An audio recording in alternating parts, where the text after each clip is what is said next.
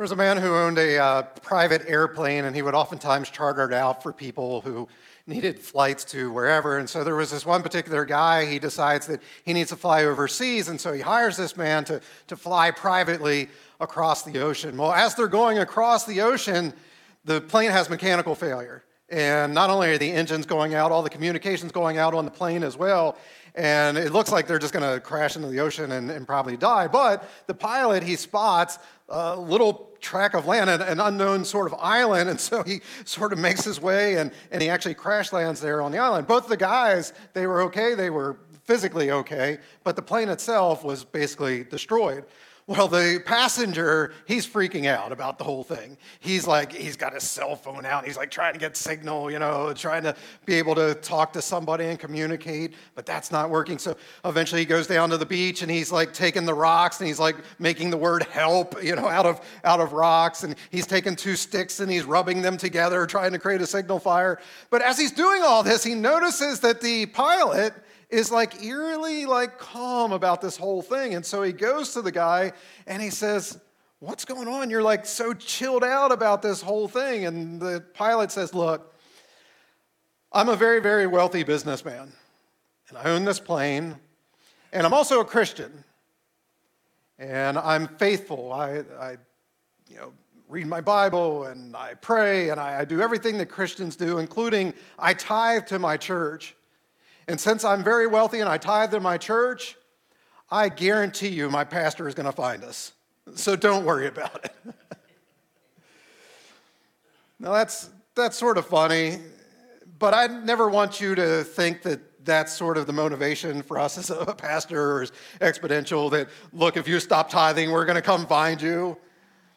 It's good that you give, and we talked about that last week that, you know, tithing is something we are commanded to do, but again, it's, it's not really for us that you're doing it. It's more so for you. In fact, I put this on your outline. It's something that I talked to you about a couple years ago. If you're taking notes today, that we don't want something from you, we want something for you.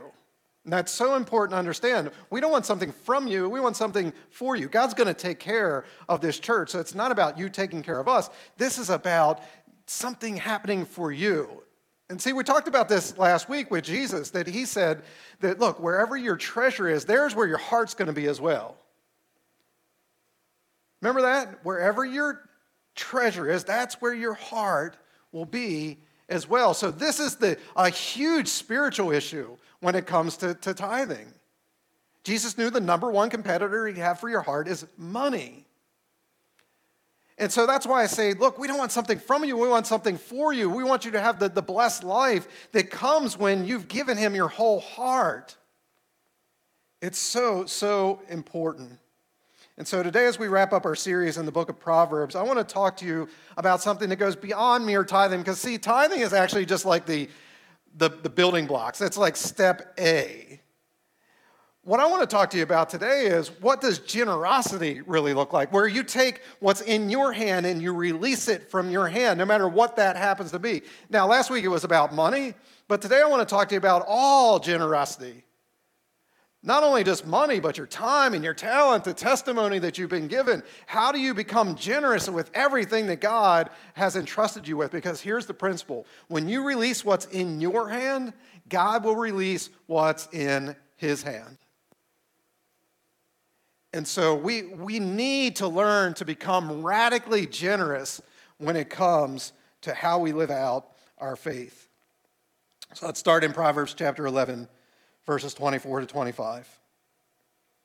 Solomon, he's writing, he says, Give freely and become more wealthy. Be stingy and lose everything. The generous will prosper. And those who refresh others will themselves do what? They will be, they'll be refreshed. And so it's so freeing when we make it our goal to become radically generous with everything that God has entrusted us with. Again, be generous with your money, be generous with your time, be generous with the talents that He's given to you. Be generous with all your possessions. So don't look at it as, you know, it's my house and it's my car. No, say, this is something God has given to me. So, how can I utilize my house to glorify Him? How can I utilize my car in order to do ministry for Him, to help reach more and more people for Him? We need to learn to see everything as God's and lead this radically generous life. We need to live with open hands and say, God, you put it into my hand, and I thank you for that. But at any time that you want to take it out of my hand, you can. Or at any time you want to ask me to give what's in my hand to somebody else, God, I'm willing to give that. And Solomon says when you start to live like that, it's refreshing both for you and for the person that you helped out. Now, there is one little caveat because how many of you would say, man, I would like to be refreshed in my life? I, I would like to, to know what that, that's like in my life. We would like that, right? And then Solomon saying, look, when you refresh others, when you start to give to others, when you are radically generous, you yourself, you're going to be refreshed. Here's the caveat. How many of you remember when your kids were, I don't know, three, four, five, six years old, and you were teaching them how to share? Do you remember that age period? Do you remember what happened during that age period? They had their little toy that they just absolutely loved. And then the neighbor came over, or the friend came over, or a cousin came over. And you said to your little Johnny or Susie, Johnny, Susie, you need to share with your friend. And what did they say? No. And what did they do? They held onto their little toy with a tight fist. No, it's mine. But being the good, loving parent that you are, you continue to encourage them that no, look, you need to learn to share. Now, I want you to imagine this scenario Johnny or Susie goes, fine, and takes it and whips it as hard as they can and it hits the kid upside the face. Now, are you going to commend little Johnny or Susie of, oh, that's such a good job, you're learning how to share? I mean, it is out of their hand. That's what you asked was get it out of your hand. Are you going to commend them for that? No, you're not. Because even though it's out of their hand, they did it in the wrong way. And so here's what I put on your outline for you the amount I give is not as important as how I give it. Again, the amount that I give is not as important as how I give it. Jesus, he actually uh, addressed this at one point. He's watching people, they're giving their, their offerings, and he watches all the, the rich religious people, and they're making a big deal about the money that they're dropping into the offering box. You know, they're just, look at me, right? I'm giving a lot of money here. And then Jesus watches as this little old lady, she takes the last two coins that she has to her name, and she drops it in. And Jesus turns to the disciples and he says this Look, guys, she gave more than the rest of them combined. You're going, well, that, that isn't right. I mean, they were given a lot of, of money, and, and she gave just two little coins. But again, it's not the amount that you give that matters, it's the heart, it's the attitude of how you give that matters. And so here's what else I put there on your outline true giving passes through the heart before it's released from the hands. Let's go back again to last week. Let's go to what I said at the beginning of today's message. Whatever it is that you treasure is where your heart is going to be. And so we've got to we've got to get out of our hands the stuff that we have, our time, our talent, our treasure, our testimony. Get it out of your hand. True giving passes through the heart before you're going to be willing to release it from your hand. Look, we are supposed to be growing to become more and more like Jesus every single day. That's the goal of Christianity. Yes, you've gotten his forgiveness for the, the forgiveness of your sins. But now his spirit lives in you, and, and his spirit gives you the, the power to become more and more like him, to do great and mighty things for him. So the result is you should not be the same today as you were yesterday when it comes to following Jesus. You shouldn't look the same this year as you looked last year when it comes to following Jesus. Each and every year you should be growing, and you should look more and more and more like Jesus. And part of the way you're going to know that that happens, and, and part of the way that we're going to know that that's happening in your life, is you're going to become radically generous. If you're not radically generous, you are not becoming more like Jesus. Because Jesus himself was radically generous. How do we know that? Well, just read the Gospels. Most of the Gospels are about his final week of his life. And what does Jesus do in that final week? He gives. And what does he give? His very own life. Jesus was a radical giver. He's asking you to give up what is in your hand. You know how he gave? He gave by having stakes pierced through his. And so we have got to become radically generous if we're truly going to be his follower. No one should ever have to beg you to give of your time. No one should ever have to beg you to give of your money. No one should ever have to beg you to, to share your testimony about how Jesus has changed your life. We give because he first gave to us, he first loved us. We've got to become radically generous. He's changed us, he's transformed us. And he's given us so much more. In fact, so much more that we have enough of abundance to give to others.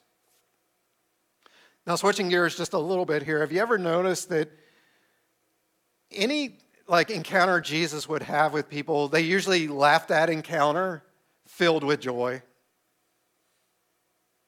I mean, think of it. A, a, a blind man, he, he walks into the room and he's blind. He walks out and he can see. He leaves out filled with, with joy. Or how about, you know, they, they carry in a crippled man. He can't walk. So he's carried into the room, but now he's had an encounter with Jesus, and what happens?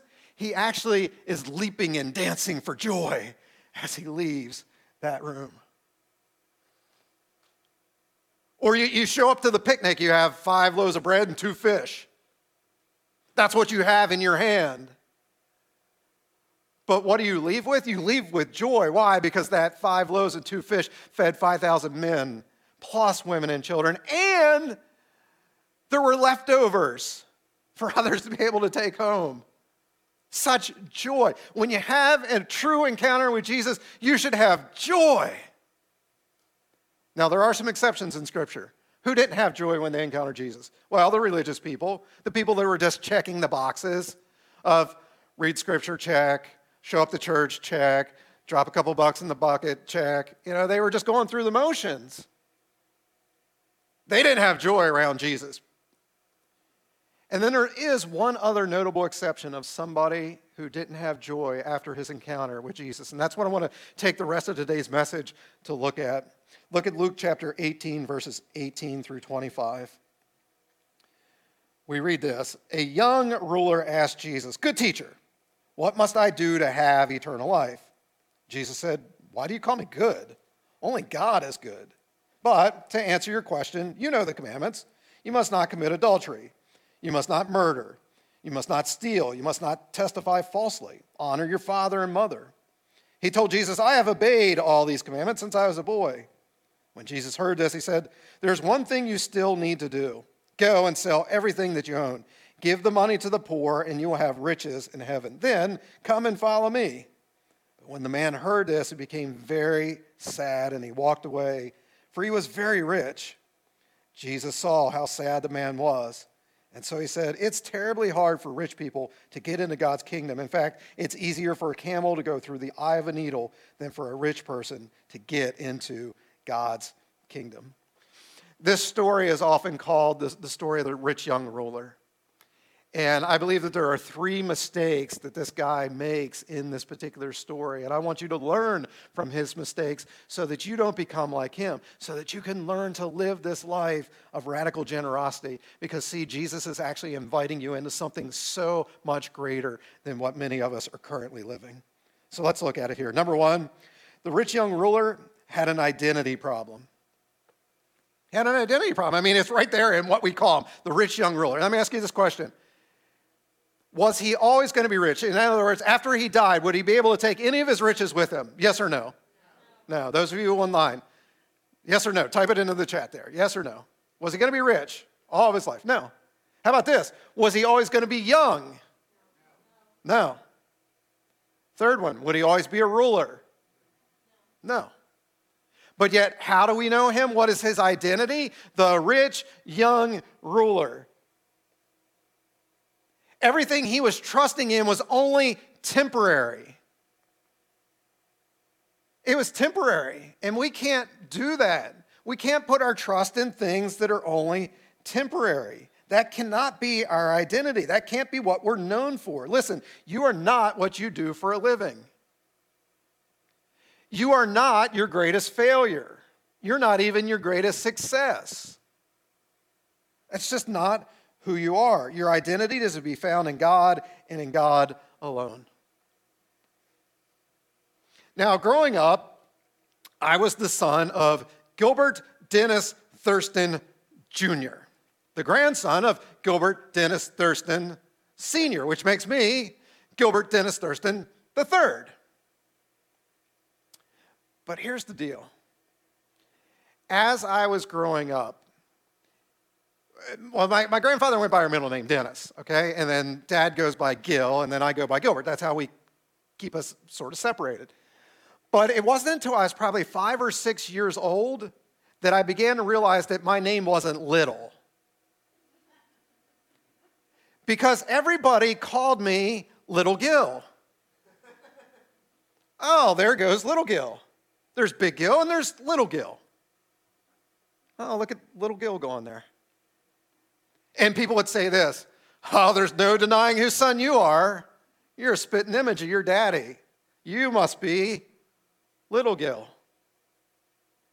So again, I was probably five until I realized my name wasn't Little, it was actually Gilbert.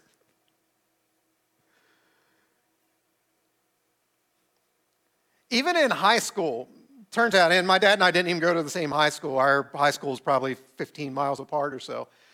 But I ended up having two of the same teachers that he had. And guess what? On multiple occasions, guess what they would say? Oh, you're Little Gil. In other words, my identity was directly associated with my Creator.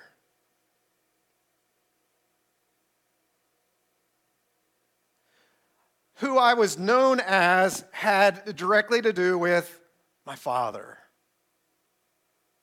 See where I'm going with this? Don't just shake your head. This is the audience participating. Do you see where I'm going with this? Is an amen? Do I even have to preach it? All right, I'm going to have to preach it for the rest of it. Okay, so the rich young ruler, his identity was in I'm rich, I'm young, I'm a ruler, instead of in his identity being with his heavenly father. Don't make that mistake. Again, you're not your occupation. You're not your successes. You're not your failures. You're not who other people say you are. You're not who you say you are. You're not who Satan says that you are. You are who Jesus says that you are. And you know who you are? You are a son and a daughter of the King. Who Jesus says that you are is that you're forgiven, you're cleansed, you're righteous, you're holy, that you can do all things through Christ who gives you strength, that you are more than a conqueror. That's who you are. That's where your identity comes from. You're never going to understand your true purpose in life and walk in your true purpose in life until you start to walk in your identity. That I am a child of the king. Think about that. You are a child of a king, and guess what happens when you're a child of a king? All the blessings and all the benefits of royalty are yours. So start walking in your identity. So, whatever is in your hand, if your daddy, the king, says, give it, give it away. Why? Because there's plenty more. Don't live with a scarcity mentality of, oh, I got to hold on tightly to this because this is all I have. No, your father is the king. He's the king, give it away. Give it away. Be generous. Learn radical generosity in your life.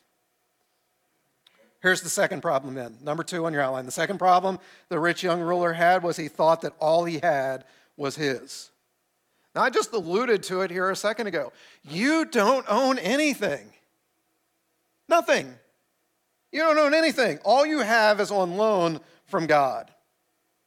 It's not yours, it's His. So anytime He asks you to give it, you give it.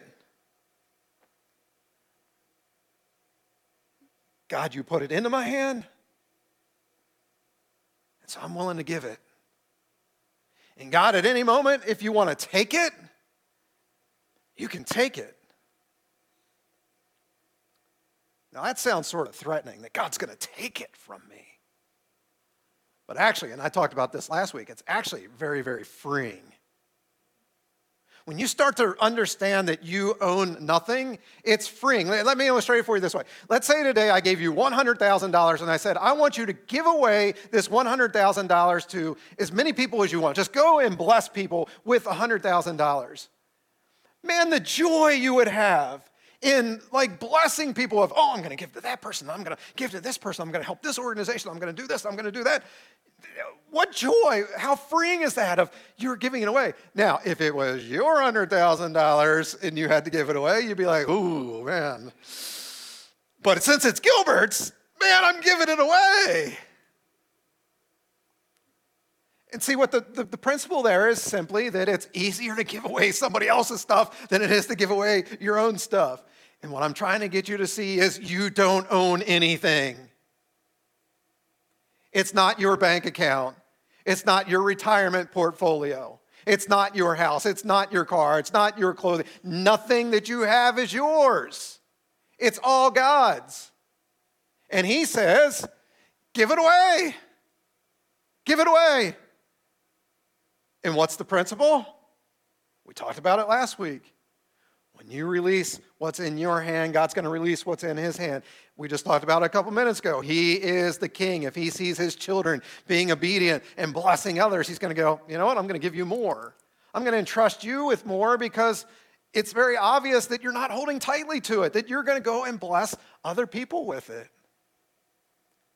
So, a life of, of radical generosity is what we need to have. And again, it's more than just your money, your time. It's not your time, it's God's time. So give His time away to others for their benefit and to glorify Him. The talents that you have, they aren't something that you discovered. God has given you those talents, and He's helped you to learn to refine those talents and get better at those talents. So give your talents away to bless other people. The words that you speak, they're not your words, they're to be His words. We're supposed to be listening for the Spirit and only speaking what the Spirit says for us to share. And so, if the Spirit taps you on the shoulder and says, I want you to share your faith, I want you to share your testimony, I want you to share the gospel with this person or that person, you need to just be obedient. Maybe it's not even that. Sometimes it's just, hey, invite them to church next week.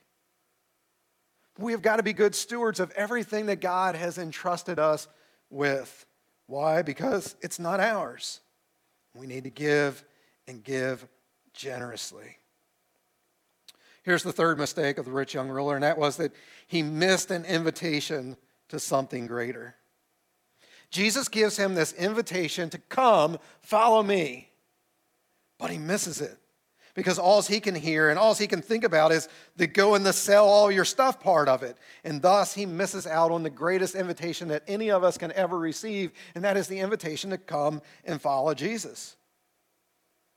Think about how sad that is. Jesus, who is God in the flesh, the King of the universe, Jesus is reaching out his hand in invitation and saying, Come and follow me. But instead of seeing that hand of invitation, the only hand that the rich young ruler can see is what's in his own hand. The things that he's holding on so tightly to. And thus he misses out on this great, great invitation. And I'm begging you, don't do the same thing. Don't get so comfortable with all of your stuff that you miss out on this invitation that Jesus has to walk with him and be on mission with him to change your neighborhood, to change your state, to change our nation, to change even the world. Don't get stuck in whatever sacrifice he's asking you to make. Because the joy is in the journey, the joy isn't in the stuff that you've accumulated along the journey. Be so careful. Remember what Jesus said it's more blessed to give than it is to receive. So the rich young ruler, he walks away sad because he had doubts and fears about what's going to happen if I truly commit my life to Jesus and give away everything he's asked me to give. He's got these doubts and fears, and that's what keeps many of you from living a, a very radical, generous life. Is you have doubts and fears of what if I give? Of my time? What if I give of my talent? What if I give of my treasure? What if I give of my testimony? What are people going to say about me? What are people going to think about me? Will I be able to have a roof over my head? You get all this stuff in your head. You, have all these doubts. But I'm encouraging you to push through and have faith even in the midst of having doubts. You're going, isn't that an oxymoron? How can you have faith and doubt at the same time? Well, it is actually possible. In fact, we see an example of this in Scripture. Mark chapter 9, there's a, a father, he brings his demon possessed son to Jesus. And he says to Jesus, he's like, Look, if there's anything you could possibly do to help my kid here, please, please do it. And Jesus says, If there's anything I can do, if there's anything I can do, he says, All things are possible for those who believe. But the man's response is pretty remarkable. Look at this Mark chapter 9, verse 24. The man says, I do believe, but help me to overcome my unbelief. I love that. Because he's like, I believe, but yet in the same time that I'm believing, I still have some doubts here. So, can you help me to push through my doubts and fully trust you? And so, today, whether you're here live in the room with us, whether you're watching online live or you're watching sometime in the future, He sees your doubts, He knows your doubts, but He also wants you to have faith. And He wants you to realize it's okay to bring both of them at the same time. He's big enough to handle this. Don't be like the rich young ruler and immediately give up because the sacrifice is too great or your doubts are too large. He walked away from Jesus sad instead of walking with Jesus in faith. I'll wrap up by saying this the same God who created you is the same God who will sustain you. Remember, He is your creator. He is the King of the universe. The same God that created you is the same God who will sustain you. But to truly have faith, it means living with hands that are wide open. Not like this, not clinging to the things of the world. It's not your money, it's not your time, it's not your talent, it's not your words, your testimony. Open that hand up. Say, God, you gave it all to me. So, how do you want me to bless others? Financially. How do you want me to bless others with my talents?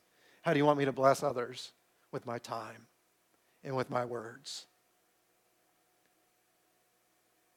Remember the words of Job? He said, The Lord gives and the Lord takes away. Blessed be the name of the Lord. That's what I want you to do. I want you to do what Solomon said here at the beginning of today's message. I want you to be refreshed. And how do you be refreshed? It's because you're refreshing others. You're living with hands wide open, saying, God, it's all yours. So I'm going to give and give generously. Let's pray together. Father, we thank you for this day. We thank you for uh, these past six weeks as we've been going through the book of Proverbs and just looking at the various bits of wisdom that Solomon uh, entrusts to us. And Lord, we remember that he was a loving father writing to his kids, and he was inspired by you, the heavenly father, in what to write. And so help us as we read through the Proverbs to just always realize that this is a dad who loves us and wants what's best for us. And, and so right here today, we saw that those who refresh others will themselves be refreshed. So, Lord, I pray that we would live with hands wide open, that we would just pray that prayer that I pray every day God, I'll go where it is you want me to go. I'll do whatever it is you want me to do. I'll say whatever it is you want me to say. I'll give whatever it is you want me to give. I'll serve whoever it is you want me to serve. God, help us to live like that, hands wide open. Be radically generous. Why? Because you were radically generous. You gave up your life for us on the cross. You died for us. You sacrificed for us. And so now help us to have that same type of sacrificial love and radical generosity when it comes to each and every person that we encounter, whether it's in our neighborhood, in our state, in our nation, or anybody that we may encounter all around the world. It's not about us, Jesus. It's all about you. So help us to grow to become more and more like our Creator so that people go, oh, you're little Jesus, aren't you? And that they're not saying that in a derogatory term like it originally was in the book of Acts when they were calling him little Christ. No, but they would see Jesus in us and go, wow, I see God in you. And that that would inspire people to go, I want what you have. And then, Lord, give us the boldness and the courage to share our faith in those opportunities. Jesus, we thank you that Christianity isn't rocket science. It's really, really simple. Love God, love people. So help us to love you with all of our heart, soul, mind, and strength. And help us to love others with this radical, sacrificial generosity. Jesus, thank you again that you did that for us. Now help us to do that for others. I pray this in your precious and your holy name, the name of Jesus. Amen.